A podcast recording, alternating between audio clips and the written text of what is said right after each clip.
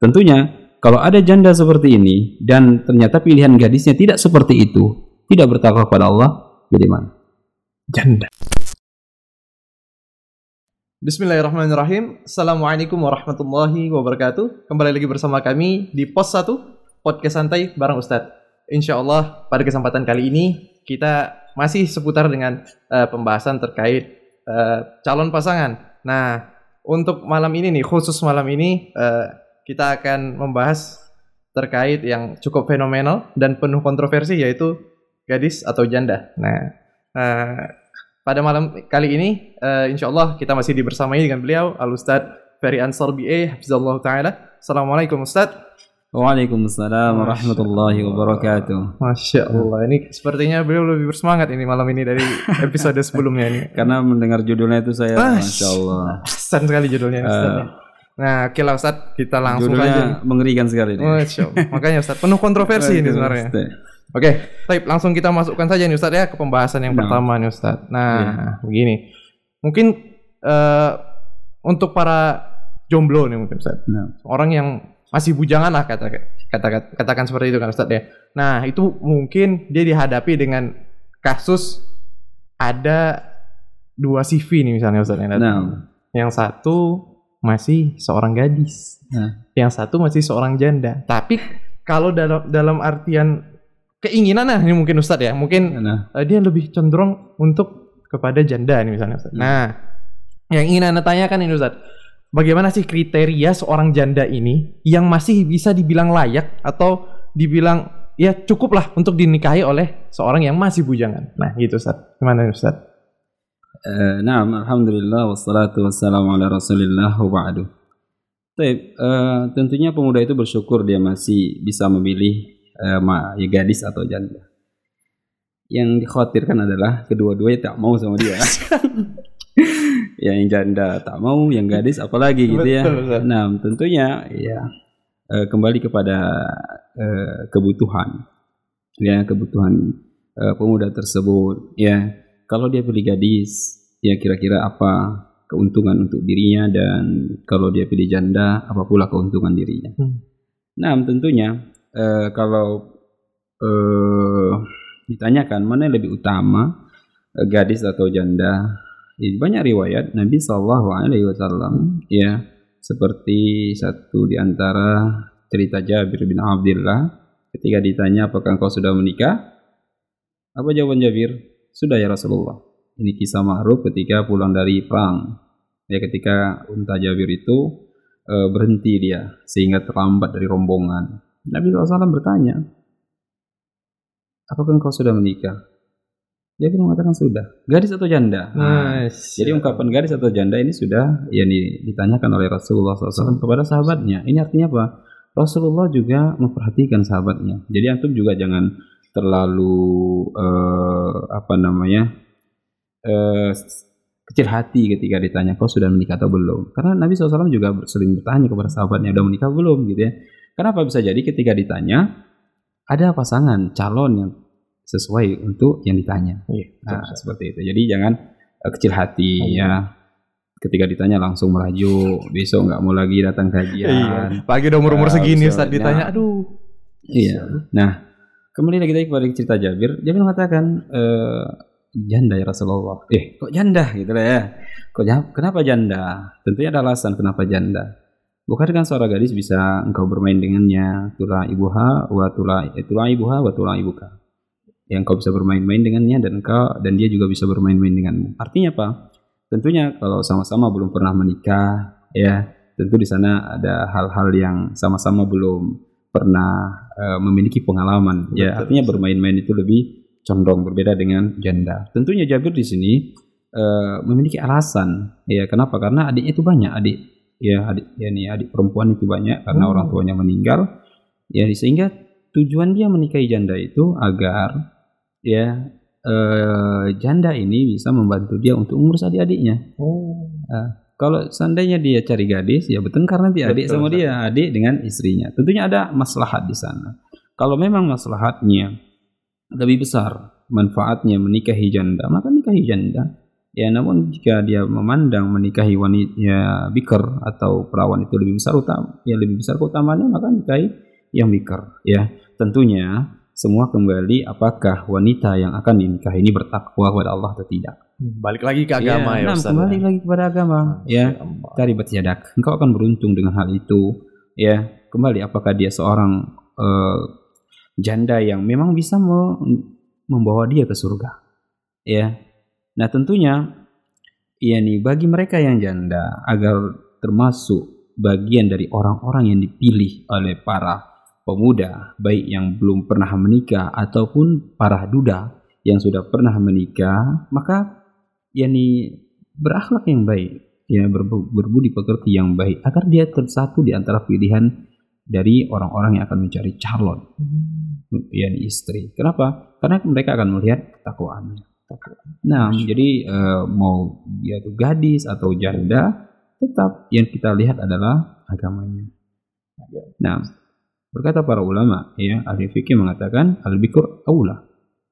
Ya, yakni perawan itu atau gadis itu lebih utama daripada janda. Kecuali kalau ada uzur di sana, kecuali ada alasan tertentu untuk menikahi janda, maka nikahilah janda. Nah, karena ketika seorang menikahi janda, utamanya besar Wasahai ya orang yang menjaga al-armalah wal masakin yang menjaga janda, mengurus janda, mengurus orang-orang miskin, yakni seperti yakni berjihad di jalan Allah Subhanahu wa taala. Ya bahkan di dalam hadis tersebut yang diriwayatkan Imam Muslim bagaikan puasa di siang hari dan sholat di malam hari. Keutamaannya besar. Besar sekali besar. Besar keutamaannya. Nah, besar keutamaan. Oleh karena itu kalaupun memang pilihannya seorang janda, tetap cari janda yang bertakwa kepada Allah, yang menjaga hak hartanya ketika dia tidak di rumah dan menjaga kewajiban-kewajibannya kepada Allah Subhanahu wa taala. Tentunya kalau ada janda seperti ini dan ternyata pilihan gadisnya tidak seperti itu, tidak bertakwa kepada Allah, bagaimana? janda. Ah, itu Masa dia. Teh, silakan kalau itu memang pilihan antum. Teh. Tafadhol. Masya Allah. Nah, Ustaz. Waduh, ini semakin bersemangat ya, Ustaz. Tafadhol. Oke Ustaz, untuk pertanyaan selanjutnya nih Ustaz. Nah, nah ini tadi mungkin kan beliau sudah eh, antum sudah memberikan pemaparan nih terkait yeah. keutamaannya. Nah, ini Ustaz, untuk kasusnya nih eh, ada dua orang janda nih Ustaz. Nah. Yang satu janda tersebut sudah memiliki seorang anak eh, atau sudah memiliki anak gitu Ustaz. Nah, yang satu belum mempunyai anak. Nah, dari segi ini mana yang paling utama, Ustaz? Tapi yang yang penting antum ketahui sebelum menikahi mereka, antum pula ya, mereka lah gitu ya.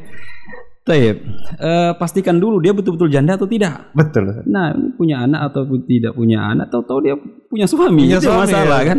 Punya anak nggak masalah, dan yang nggak punya anak juga tidak masalah. Dan juga dilihat kenapa dia janda.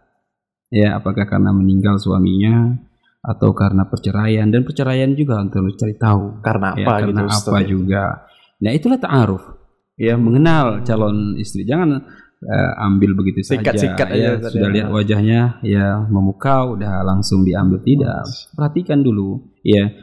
Kalau dia punya anak tentunya ya uh, keutamaannya sebagaimana kita sebutkan tadi yang menjaga janda sa'i ya al armalah kemudian wal masakin ya e, mengurus anak-anak miskin tentunya. Anak-anak yang dibawa dia yang seharusnya mendapatkan nafkah dari ayahnya tidak mendapatkan nafkah lagi. Nah mereka lah yang akan menikah itu yang akan memberikan nafkah. Maka keutamaannya dia mengurus janda dan mengurus anak-anak miskin anak-anak yatim. Anak-anak yatim ya, ya. seperti berjihad di jalan Allah taala.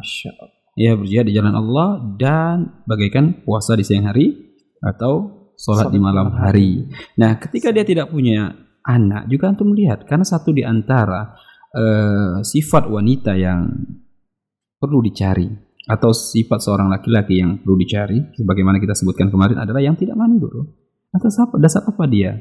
Ya ini bercerai mungkin mungkin karena mandul dan sebagainya. Nah tujuan antum menikah apa? Ya jadi tidak uh, tidak sesuatu yang penting untuk di uh, pertimbangkan. Mungkin dia sudah punya anak atau tidak. Namun di di sana ada keutamaan jika dia punya anak. Ya, karena antum akan mengurus yakni dua uh, makhluk yang memiliki status yang berbeda. Satu seorang janda, satu, satu anak yatim. yatim. Keutamaannya besar. besar. Nah, seperti itu. Masya Allah. Ini anak minum dulu. Iya. Bikin gemeter anak. Iya. Masya Allah. Nah, nah, ini yang selanjutnya nih Ustaz nih. Nah, apakah boleh nih seorang janda? Ini kasusnya nih Ustaz nih biasanya uh, terjadi di lokasi-lokasi yang baru terjadi seperti bencana alam atau mungkin ya contohnya tsunami Ustaz kemarin tuh kan misalnya. Nah, terus ada beberapa ikhwan-ikhwan kita yang menjadi seorang relawan di sana. Wow. Yang pastinya di sana pasti ada lah ke sedikit kasus terkait seorang uh, seorang wanita yang ditinggalkan suaminya karena mungkin suaminya menjadi korban jiwa dalam bencana tersebut. Nah, nah, jadi mereka kadang-kadang sering nih bergetar hati mereka itu Ustaz hmm. kan karena banyaknya seorang janda di sana yang akibat uh, ditinggal suami karena meninggal akibat bencana. Nah, jadi uh, istilahnya mereka niat untuk menikahi seorang janda tersebut ingin untuk menolong mereka Ustaz. Nah, ini bagaimana nih kasusnya Ustaz? Baik, tentunya ini keutamaan yang besar Tentunya dia juga harus perhatikan ya apakah dia sudah menikah atau belum. Ya, uh, mungkin ada ungkapan yang ini sebenarnya ungkapan-ungkapan ini lahir karena mungkin kekecewaan bagi mereka yang di ta'adud. Mungkin nanti ke depan kita akan bicara tentang ta'adud. Ya. ya. Kita ya mungkin ya jangan sempat menikahi janda lalu menjandakan istri. istri. Nah, ini tentunya hal yang perlu dipertimbangkan matang-matang. Karena apa? Karena janda yang dia nikahi itu ya yang dia belum ada apa-apa di sana, dia tidak memiliki anak dari keturunannya. Adapun ketika dia menjandakan istrinya, di sana ada anaknya, ada orang-orang yang berhak di ya wajib diberi nafkah olehnya. Nah, tentunya ya eh, dalam masalah ini sebagaimana kita katakan tadi, ya, hadis Nabi SAW, ya Nabi SAW bersabda, "Sa'i alal amarah wal masakin", orang yang menjaga janda dan anak-anak miskin, kal mujahidi fi sabilillah seperti orang yang berjihad di jalan Allah Subhanahu wa taala wa kalladhi yasumu nahar an-nahara wa wa yakumu al-lail uh, seperti orang yang berpuasa di siang hari dan uh, sholat di malam hari. Nah, ya nih tentunya kalau memang dia jelas-jelas sudah janda dan memang tidak ada hal-hal yang menghalangi antum untuk menikahinya, maka nikahi. Ya, jangan pula berharap wanita yang masih punya suami menjadi janda. Ini masalah. betul, betul. Ya, atau mendorong dia untuk menjadi menjandahkan dirinya. Ya, ini artinya minta khulu nanti kepada suaminya dan dia tidak akan mencium bau surga. Ya, bagi wanita yang meminta cerai kepada suami yang tidak ada alasan secara syar'i, maka dia tidak mencium baunya surga. Masya Allah. Ya, oleh karenanya jangan pula berharap ya janda yang masih memiliki suami. Jangan sempat ungkapan-ungkapan kutunggu jandamu itu hal-hal yang wah ini bahaya Ustaz ya. ya. Bahaya. Enggak menikah dia. Sampai kapan? Tunggu dia jadi janda dulu. Kasihan. Ya dunia ini tidak selebar daun kelor. Ya, luas dunia ini. Kalaupun seandainya dia tidak dapat kita miliki, maka ambillah pepatah orang-orang tua kita dulu mati satu tumbuh seribu. seribu. Nggak jadi sama dia, cari yang lain. Ya jangan sempat tunggu dia janda. Dia janda nanti umur 65 pasti mau untuk menikahinya. Ya Taip, kembali kepada pertanyaan antum tadi. Nah ini sesuatu yang masya Allah yang sangat besar manfaatnya jika ya, memang uh, orang tersebut menikahinya ingin benar-benar menolongnya. Maka dia masuk ke dalam hadis yang kita sebutkan tadi. Dia seperti orang berjihad di jalan Allah kemudian ya seperti orang yang berpuasa di siang hari dan sholat di malam hari. Ya intinya dalam mencari pasangan ya baik itu gadis ataupun janda ya tidak yang bertakwa. Namun ingat, ada janda secara syar'i, ada janda yang tidak secara syar'i. Artinya apa? Ada janda dia janda karena pernikahan. Nah, tentunya ini baik. Ada janda yang belum menikah ada janda dia. Wih, ya ini ya, ini bahaya. Statusnya gadis. Ya, di KTP statusnya gadis, tapi dia sebenarnya sudah surah ini sesuatu yang harus berhati-hati. Jangan sempat mendapatkan seorang gadis ternyata dia sudah menjadi janda. ya, mana lebih bagus status janda secara syar'i atau janda yang enggak jelas. Tahu-tahu dia sudah janda. Nah, inti dari pembahasan ini adalah cari yang bertakwa kepada Allah. Ya, bisa jadi ya uh, walaupun dia seorang janda, dia lebih dekat ya di sisi Allah daripada seorang gadis di antara pilihan-pilihan para pemuda. Nah, Masya Allah. Nah, kepada pemirsa sekalian mungkin yang masih ragu-ragu nih atau mungkin kayak merasa aduh seperti ada keanehan nih Ustaz nih. Aduh kalau kalau saya sama janda nanti apa kata orang gitu kan Ustaz kan. Nah, mungkin setelah antum paparkan tadi semoga pemirsa iya. sekalian semakin yakin nih Ustaz nih. Kalau gitu. kita mengikuti apa kata orang, ya nggak akan mungkin semua manusia itu ridho seluruhnya kepada kita. Pasti ada yang pro dan ada yang kontra. kontra. Selalu. Tinggal kita pilih. Kalau sesuatu yang di, mereka pro karena kebaikan kita, lanjutkan. Kalau mereka pro karena kemaksiatan kita, baru kita tinggalkan itu. Betul. Ya. Jadi jangan takut. Ya. Yang bermasalah adalah tidak ada pilihan. Ini gadis pun tak mau, janda pun tak mau. Jomblo semua ya, Nah, ini yang yang perlu dirukiah mungkin ya. nah, masya Allah.